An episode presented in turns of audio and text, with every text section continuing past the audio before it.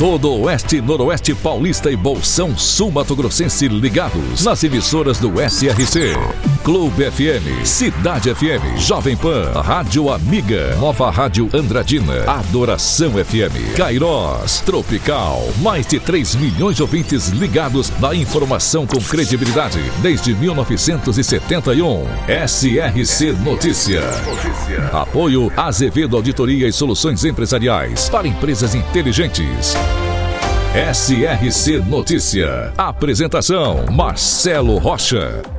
O cantor Zé Neto, da dupla Zé Neto e Cristiano, sofreu um grave acidente na noite da última terça-feira na BR-153. O BR-153, hein? Segundo informações, o carro dele capotou após uma colisão lateral com uma carreta ele estava retornando do seu rancho na cidade de Fronteira, em Minas Gerais. Aliás, lá a fronteira está virando aí uma coqueluche dos ranchos aí à beira do rio. E ele estava indo para São José do Rio Preto, onde ele mora. De acordo com a sua assessoria de imprensa, Zé Neto sofreu fraturas em três costelas e alguns outros ferimentos leves. Mais dois carros se envolveram no acidente, mas graças a Deus sem nenhuma morte e logo logo Zé Neto estará de volta ao palco cantando e emocionando. A Sanesol, concessionária de água e esgoto de Mirassol, promove nos próximos eh, dias o projeto Conexão Voluntariguá, que estimula o engajamento dos colaboradores de todas as unidades da empresa a participarem de ações sociais. Neste ano, 28 ações ocorrem de forma simultânea em todas as operações do grupo que em nossa região tem ainda águas de Andradina e águas Castilho. Mas em Mirassol, colaboradores voluntários da Sanesol estiveram na APAI, reforçando a importância da água para as pessoas e também, é claro, para a natureza. SRC Notícia. Notícia. Com o objetivo de iniciar 2024 sem demanda de exames laboratoriais, a Prefeitura de Três Lagoas realizará nos dois próximos sábados, dias 9 e 16 de dezembro, um mutirão de coleta que deve atender cerca de mil pedidos de exames. Dentre eles, hemograma, glicemia, colesterol, urina, entre outros. Com esse mutirão, a Prefeitura de Três Lagoas espera acabar com a fila de espera. Pereira Barreto, ligada à imigração japonesa, começou a ser traçada pelos governadores japoneses de Tóquio em 1927. Pereira Barreto hoje possui mais de 30 mil habitantes, tem como principal fonte econômica o turismo e agropecuária. Pereira Barreto, também presente no SRC Notícias. No início deste semestre foi aberto o processo eleitoral para a composição da lista tríplice de candidatos a diretor das escolas técnicas AETEC de Lins. E desta lista, o mais votado foi Carlos Souza, que aliás é o atual diretor da unidade de ensino. Ele teve 92% dos votos, vencendo por grande, aliás, uma monstruosa margem.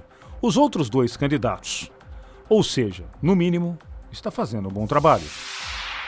O vereador Lucas Lopes, do PSDB de Andradina, será o presidente da Câmara dos Vereadores em 2024. A eleição foi feita durante a sessão realizada na última semana no Legislativo Andradinense. Farão parte da mesa diretora os vereadores Fabrício Mazotti, como primeiro vice-presidente, Hugo Zamboni, como segundo, professor Luzimar, como primeiro secretário e Elaine Vogel, como segunda secretária.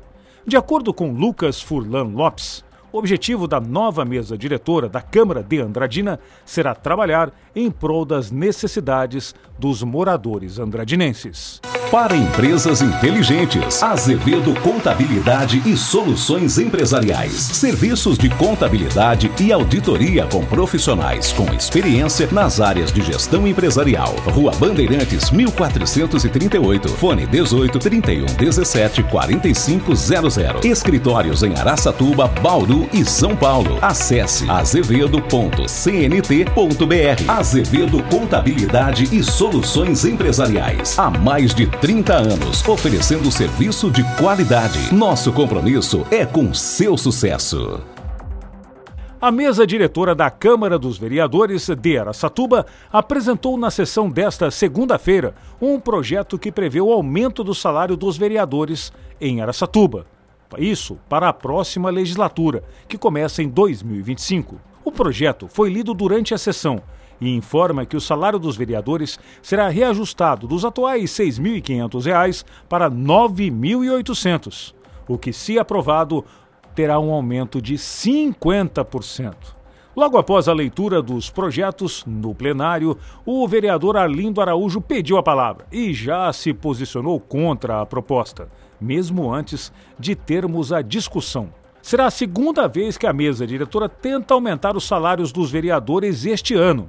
Bom, já era de se esperar, afinal, eles recentemente aprovaram um aumento aos assessores e agora os próprios salários, ou os salários de quem vier a ser eleito.